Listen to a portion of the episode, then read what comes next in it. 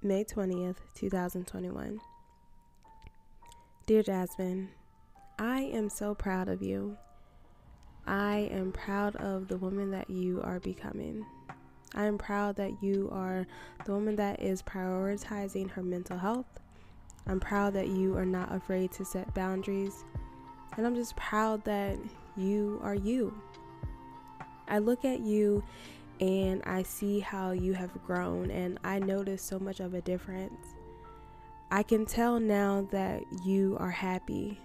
I mean, genuinely, truly happy. No longer are you hiding how you're feeling. No longer are you putting on this fake mask. You are genuinely happy, and it's so beautiful to see. And you are deserving of every bit of happiness, every bit of joy, every bit of peace that is in your life. I look at you and you radiate with confidence. And it's not a cocky confidence, it's not a prideful confidence, it's not a boastful confidence. It's a confidence that you are who you are and standing in your truth. It's a confidence that's not just outwardly confident, but inwardly confident. Being confident in knowing that you have such a beautiful, authentic soul. You have a kind and compassionate empathetic and sweet soul, almost as sweet as honey. Jasmine, I love you. It is you for me.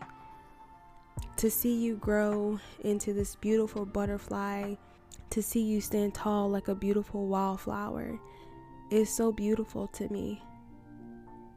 I'm so proud of you, and I love every part of you. I love everything about you. I cannot wait to see what doors and what else is going to come your way in this season because you are deserving of it all. You are deserving of love. You are deserving of good fortune. You are deserving of peace. You are deserving of joy. You are deserving of it all. It is the you for me. Yours truly, Jasmine.